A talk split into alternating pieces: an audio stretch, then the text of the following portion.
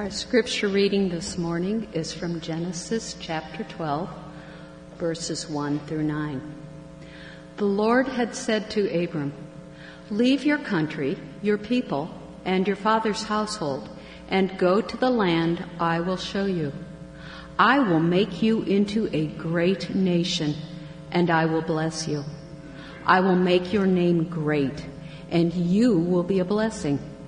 I will bless those who bless you, and whoever curses you, I will curse, and all the peoples on earth will be blessed through you. So Abram left as the Lord had told him, and Lot went with him.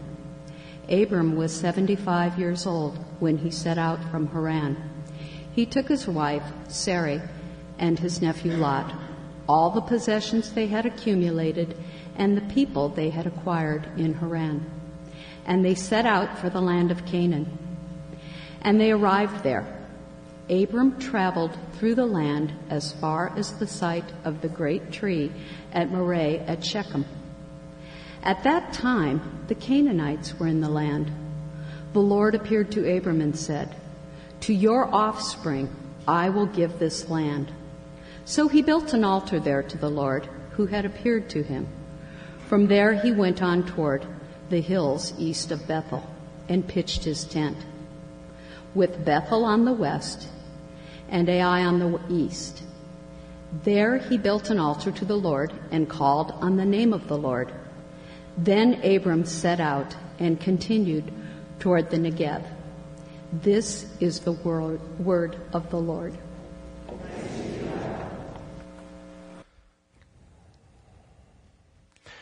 Most stories of Abraham describe him as a remarkable man of faith. And he was. But I want to tell you ahead of time that my story of Abraham this morning will not focus on the nobility of his faith. Why? Because I'm not telling a different story. I'm telling the Abraham story differently. Our commitment to biblical revelation, it seems to me, has the potential for eclipsing the natural way of understanding and seeing story. Because a natural way of understanding and seeing story is that story communicates truth. Fables, for instance, outside the scripture, communicate a moral, a, a truth. But it would be rather narrow of us to assume that even a fable only, commi- only communicated one truth. And in much the same way, when we approach the sacred text, what we call the narrative of Scripture, it seems to me it would be narrow of us to suggest that a story communicates only one truth. So I invite you, if you haven't already, and I'm sure you have to a certain extent, to put on a different set of spectacles and see the story of Abraham, not from the perspective of his incredible faithfulness to God, but from the perspective of his foolishness. Now, before I assume this reading of the story, and before I engage in what some people might call hero bashing, okay, I want to acknowledge the nobility of Abraham's faith. It probably would be inappropriate of me not to do so because he is a man of faith. But I tell you in advance, that's not the primary approach to the reading of the story. First, the significance of Abraham's faith. In this text, still called Abram. Abram was called by God out of Ur of the Chaldees, then later to Haran, to go to a land that he did not know. Obviously, there was no way to know about this land. You couldn't do your geographical research the way we can nowadays. You know what's amazing? I, I don't know if the new generation, that would be the one that's not mine, actually searches out a place where they may go and live by going to a virtual map where you can drive down the street and look at the houses on you, can you believe that really come on i saw one of those google cars the other day driving around uh, bloomington and it was the first time I'd ever seen it. I mean, I know you can do it on the map, but I hadn't seen this car driving around with a camera on top of it, 360 degrees taking pictures as it went, so that when I clicked on the map, I could actually see the front of my house. Unbelievable. Well, the point is, Abraham had none of that. He didn't even have a road map, an old Rand McNally road map. God just told him, I want you to go to this place called Canaan which he probably knew of, but it's a place you don't know. Get up and go. That's remarkable faith. To hear from God and to actually get up and go. Where did Abraham originally come from? Well, the text says Ur the Chaldees. Now, you might wonder where that is. That's a really good question. There's always a mystery about ancient geography, right? So let's not get too bogged down with details. We could conjecture about where Ur the Chaldees is because we know at least of some of the archaeology that has discovered places that seem similar to the place where Abraham lived. There's lots of ambiguity in terms of biblical archaeology and ancient archaeology because the maps changed all the time, right? And besides that, you can encounter that today. Suppose I said I was going to Brazil or Peru and I told you it was an hour or two hours away. You'd say, what? No, you wouldn't because you're from Indiana. And you know better, right? I could be going to Brazil. I could be going to Peru. I could be going to Paris. Did you know there's a Paris, Indiana? And, and never leave the state.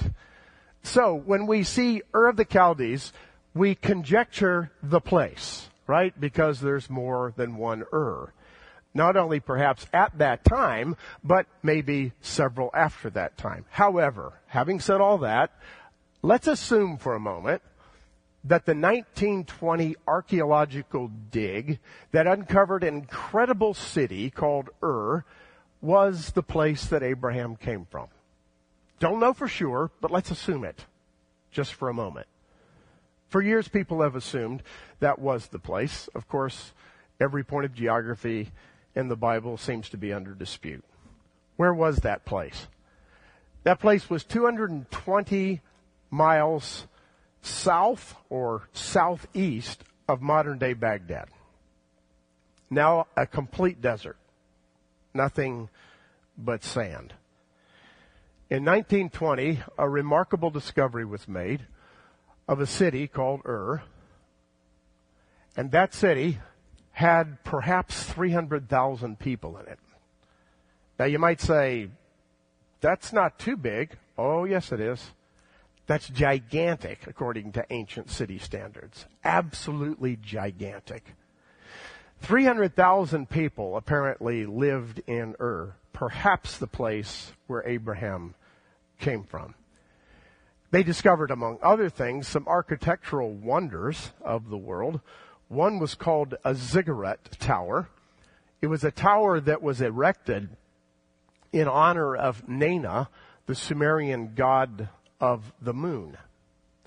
Other things they discovered in Ur, apart from wonderful archaeological finds of buildings and things like statues and towers, they also found 1,800 private graves, six royal tombs, 16, I'm sorry, 16 royal tombs and six grave pits. You know what a grave pit was? A grave pit, best we can tell, was a gigantic pit where slaves, servants of the deceased aristocracy were placed in a pit alive and buried alive. Why? So that the aristocracy, when they left this life, would not be unattended and would have the same servants that served them in the former life. Now, what we need to know about this city is that it was a polytheistic city. That means many gods. What we also should know about this city is that it was a very advanced civilization. And what we should know about this city is that what we would consider to be proper morals were not something that were evidently present in the city, such as six grave pits burying slaves alive, and many other things. So perhaps Abraham comes from this place called Ur. He does eventually move from Ur to Haran, and Haran is about 500 miles to the north, roughly, of where Canaan is, where he eventually would arrive. 500 miles. Not so far. Except if you account for the fact that a traditional caravan would travel about 20 miles a day. Which means it would take Abraham and his caravan a month or more to arrive in Canaan. That too is, it's something we need to wrap our minds around in order to get into the middle of the story. Uh, think of it this way. It's 100 miles to Louisville. It would have taken five days to get there. Two hours or five days. So Abraham is going to a place that he does not know, not on an interstate highway, traveling about 20 miles a day. In the open area that, for the most part, is dangerous, threatened by robbers and all kinds of things. It is an incredible faith. But his faith, it seems to me, is more than an act of simple obedience to move. After many years of looking at this and studying it, I am now convinced that Abraham's faith was just, not just the activity of moving, but it was the activity of moving from polytheism to monotheism. That is to say, when Abraham hears the call of God, it seems to me that it's not just a call to go, it's an epiphany concerning the reality of the one God and not the many gods. So, Abraham's act of moving is not just an act of faith to go. I believe it's an act of, can we say, conversion? Abraham leaves something more than a simple act of faith. God calls him to obedience, and what's clear according to the text is that obedience brings certain blessings. However, before we move to the other part of the Abraham story, let me remind you what the blessings are for. They're not for Abraham. Oh, it seems that they are. To have a son is a blessing, but that's not the essence of the blessing. The blessing that's promised to Abraham is promised to him so the blessing can go to others. The entire purpose of the blessing is for the world, not just Abraham. So Abraham, the man of faith, sets out for Canaan. And this remarkable man of faith arrives in Canaan shortly after that realizes that the famine is a little too much for him and his family. So he journeys to Egypt, which is where we find him in Genesis chapter 6. When he gets to Egypt, he comes up with a well constructed plan. He says to his wife Sarah, You're a beautiful woman. Everybody knows that. Kind of like the Geico commercial. Everybody knows that. Well, anyway. You're a beautiful woman. Everybody knows that. Everybody recognizes it. And because you're a beautiful woman, you know as well as I do what's going to happen. We'll go to this foreign land and someone like a king will see you and think you're beautiful and want to take you for himself. So, now I'm putting words in Abraham's mouth, but this is the essence of it. Since that is inevitable, how about if we just say, you're my sister, and then my life will be protected hold on just a second. Go back and read the text for yourself. It never has anything to do with Sarah. He doesn't say, to Sarah, this is the best way to protect you, my love. He doesn't say you might be killed or any number of other things. He says, in order to spare my life, let's say you're my sister. Now we're in Genesis chapter 12 now. Stay there. Don't go anywhere else. And see if you can find a reference to Abraham saying, the reason we gotta do this is because of the promise. You know the promise. Through us, the world's gonna be blessed, so we gotta make sure we stick to a plan that keeps the promise from fragmenting. That's not what Abraham says. He might have thought it. But honestly, I don't want to give him the benefit of the doubt. He just said, I don't want to die. So we'll call you my sister. And he does. And sure enough, as soon as they arrive, this beautiful woman is spotted by Pharaoh. And Pharaoh takes her into his harem. And Abraham's plan seems to be going well. Well, in effect, because he's still alive. But really, I, I can't wrap my mind around it. Honestly, I can't. As a husband, what's he thinking at night in the tent? Really? She's gone. She's with Pharaoh. She's my wife. What have I done? By the way, there's nothing in the text that suggests that Abraham was thinking that. Just saying. Maybe he was. Seems natural that he would. Of course, you know the story. Before it's all over, Pharaoh realizes because God puts a plague on him and his household and reveals it to him that Sarah is actually Abram's wife. And he goes to Abram and he said, what are you trying to do to me? You're bringing this calamity on me? Why weren't you honest with me? In other words, if you had been honest with me, I would have been honest with you. If you'd have told me that was your wife, I never would have laid a hand on her, which actually he didn't, we think. Uh, put it another way, Abraham is chastened by someone who's not a part of the original promise of God. Abram, why did you do this? You know what happens when Abram does this? Uh, Pharaoh treats him well because Sarah is now in Pharaoh's harem. You know what that indicates? It indicates kind of like a dowry arrangement. It indicates that Abram didn't put up any protest. It also indicates that Sarai is in the harem of Pharaoh and Abram is receiving gifts one after another.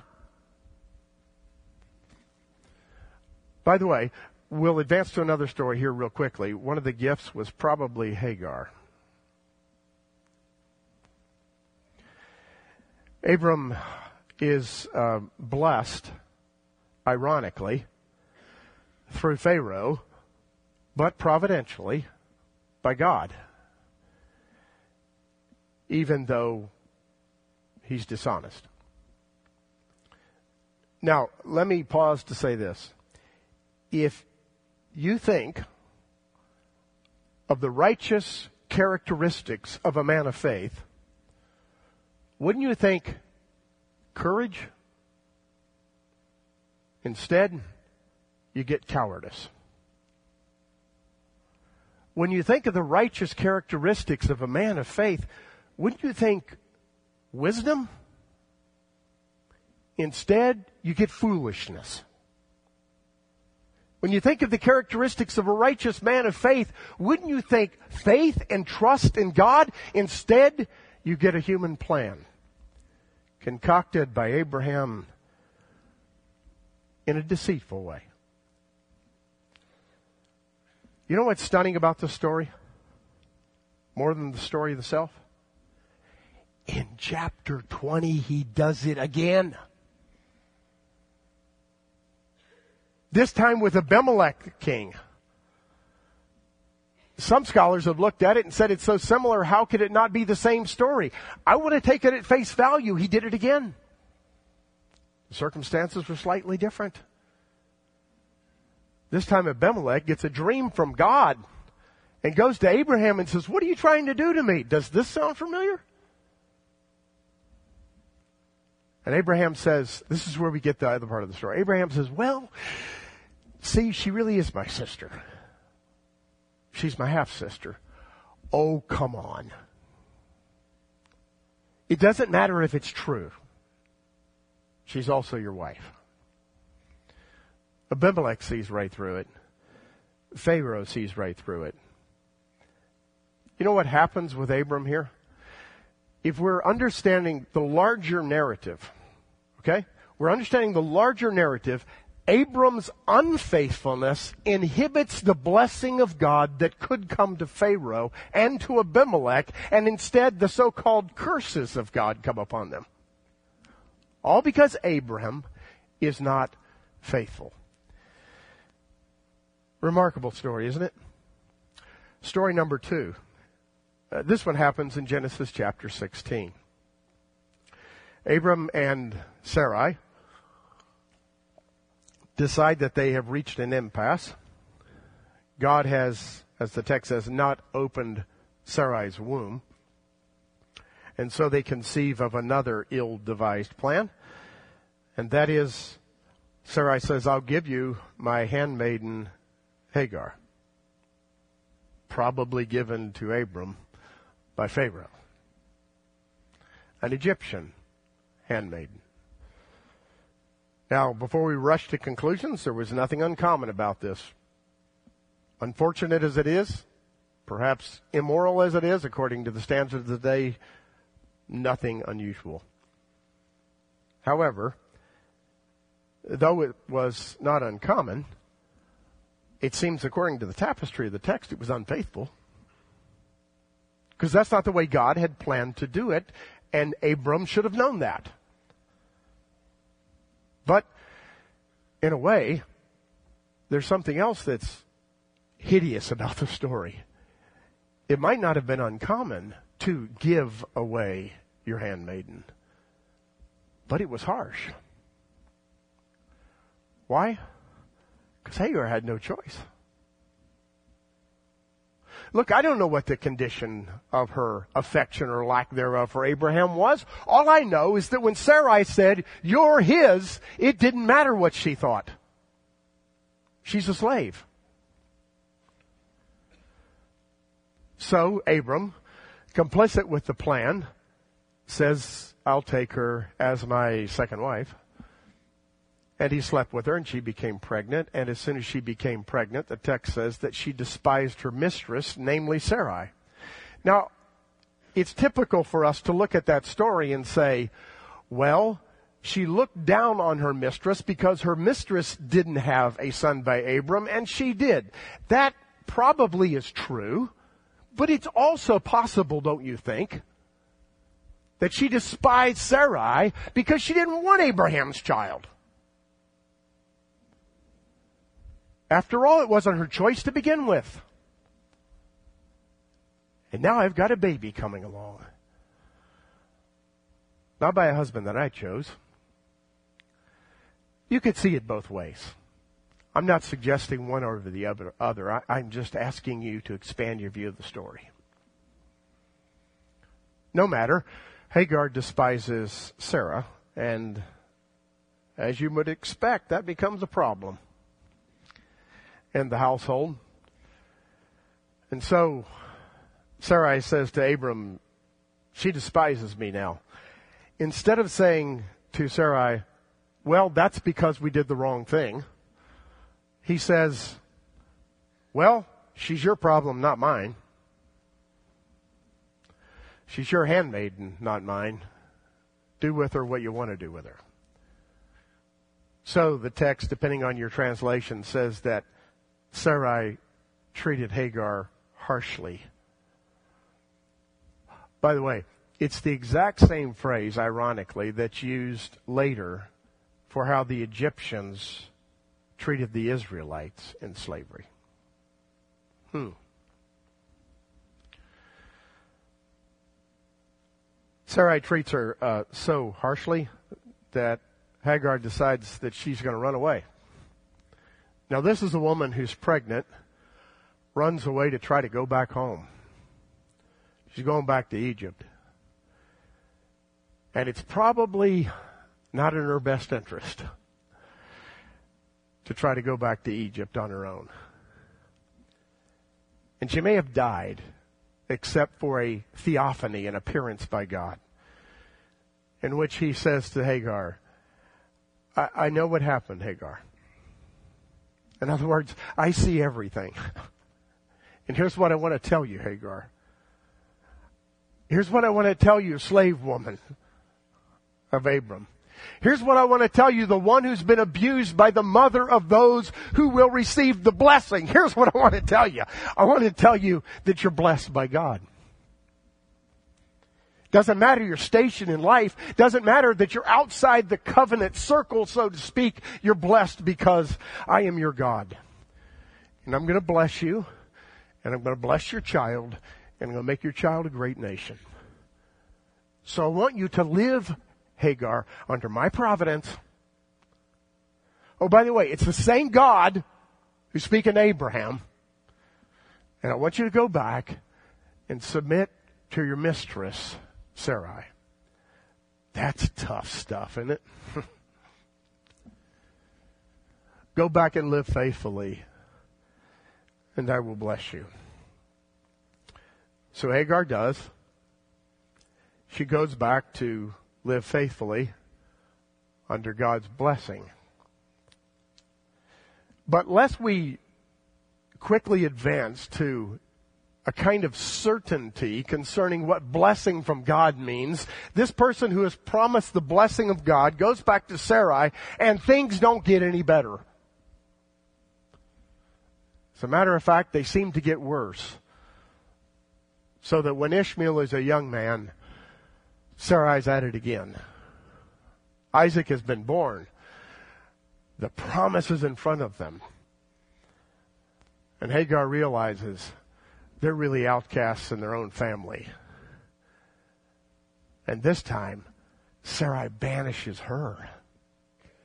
She doesn't run away. She's kicked out. And God again renews his promise to Hagar when it seems that the boy is close to death, perhaps because of lack of water. And she finds water by the providence of God and they leave permanently and God promises a blessing. Okay, so there's the two stories. Really several stories. Question. Who are the righteous characters in the story?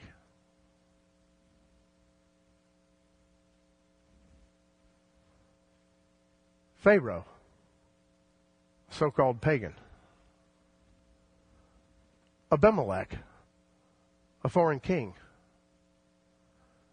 Hagar, the slave from Egypt. They're the faithful ones. Does that mean that they were flawless? No.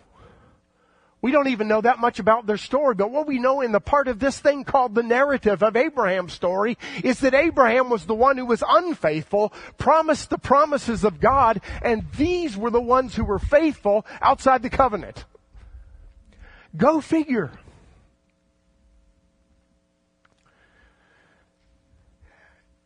tomorrow or next week or the past or the future, you may have been bewildered with God. There's good reason for that. God's mysterious and He does as He chooses and we can't completely figure it out. That's why we walk by faith. We look at justice and injustice. We look at righteousness and unrighteousness. We look at all these storylines that are running all around, all in front of us, and we think, why is it happening that way? I don't really know, nor do you. But there's two things we do know. God has His purposes, and we are called to be faithful. Those two things we can know for sure. So what is there to learn? Oh, so many things from these small stories. First is this. The overarching story about Abraham, it's not primarily about Abraham. It's about God. Which we could say about all the stories in the Bible, right? The figures in the story are secondary and sometimes we exalt them to almost a divine status. God chooses Abraham perhaps because it's the best prospect he's got in Ur of the Chaldees. And he chooses Abraham in a more global way because that's all he's got to work with. Sinful people. Just like us. This is God's story of bringing the blessing to all nations. It's not Abraham's story. He's secondary to the plot. That's the first thing to remember. Uh, you might say, well, big duh, Bob. No, not big duh. You know why? Because we're so personal and so self-focused that frequently we forget that this whole thing's about God. And we just been invited to be a part of the story. Second thing you learn from this story of Abraham or stories of Abraham. This is not an endorsement. You never get this in the narrative. This is not an endorsement to sin in order that grace may be abundant. Right? That's the words of Paul in summary. Paul realizes that this thing called grace could make us absolutely unconcerned with righteousness. Because God's going to use sinful people. It's not an admonition just to live however you want because God's going to work out His will anyway. That's not what this story's about. God constantly calls Abram and other people back to faithfulness. It's just a description of the reality that God uses unfaithful people to accomplish His will. So let's not advance to the next conclusion that we can sin in order that grace will increase. Paul and other people in scripture emphasize that repeatedly. Third thing uh, we learn from the story is really a question, isn't it? It's probably not the first thing you think of when you think of the story or these stories, but it's a question I thought of as I was looking at all the narratives of Abraham this week. Who are Abram's children? And what's their responsibility? The answer to this question is completely reshaped in the New Testament. Jesus routinely encounters the children of Abraham who call Abraham their father. And he calls them out for any number of sins, but primary among them is arrogance and legalism. And then he says, in effect, in more cloaked language than Paul, he says in effect, you're not children of Abraham just because you were born that way. You're children of Abraham when you have faith. And when you have faith in God and follow God, which means to follow me, then you're children of Abraham. And then you're a part of the promise. And then you have the opportunity to do one thing with what you've been given. It's share it with everyone. No matter what your human descent, if you follow God, you're a descendant of Abraham. And your responsibility is to share the blessing. Paul put it this way in Galatians. Um, he said, Christ, speaking to the Gentiles primarily, Christ redeemed us or you so that the blessings of Abraham might be passed on to you, the Gentiles. The blessing of Abraham is not about Jewishness. The blessing of Abraham is not about land. The blessing of Abraham is not about birth order. The blessing of Abraham is that through Abraham, Christ would come and bless all people, the whole world. That's the story of the New Testament. Paul puts it in a similar way, except more explicitly in that same chapter. The first verse was verse 14 of chapter 3 in Galatians. In verse 29 of chapter 3, he puts it this way, if you belong to Christ, you're Abraham's seed. Of course, not by natural descent, but you're Abraham's seed because you have faith in Jesus Christ. And you've received the blessing through Abraham. So, what's the responsibility of those who are called to be children of Abraham or those who are children of Abraham? To share the blessing. What's the opposite of sharing the blessing? Well, let me remind you of a parable that you know very well. The parable of the prodigal son. Here's the problem. For those of us who consider ourselves to be part of the promise of God through Jesus Christ, we have a tendency to become the elder brother. We do, my friends. That's always the ominous reality that threatens us because of our sinfulness. You remember the older brother. He had a sense of entitlement. This is mine. I deserve it. He had a sense of arrogance. I'm better than him. And so I deserve more than him. As children of Abraham through Christ, it's our besetting sin. Entitlement and arrogance. We so often fall, in, fall into it, don't we? Here's uh, two bits of incredible news that emerge from this story. One is this a reminder that God will accomplish his purposes in spite of sin. That's the story, the larger story of the entire Bible. In spite of sin, God accomplishes His purposes. So take heart. Take heart in two ways. Number one, the things that are around you, all the circumstances that are around you in the world that are swirling in chaos and other sinfulness as you see it. Those circumstances do not impede the progress of God redeeming all things. He's gonna do it. He's God. So don't get too depressed. It's real easy to get depressed, isn't it? By looking at the circumstances of the world. Don't. Don't get depressed. Realize that God will accomplish His purposes in spite of all the chaos, in spite of all the sin. He will. That's our hope.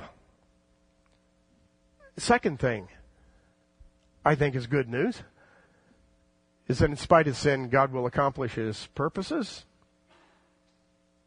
in us, in spite of our personal sins. I got to tell you, this is the most encouraging sermon I preached all year.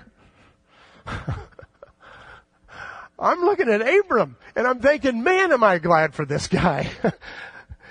I mean, he's bad, but I'm worse.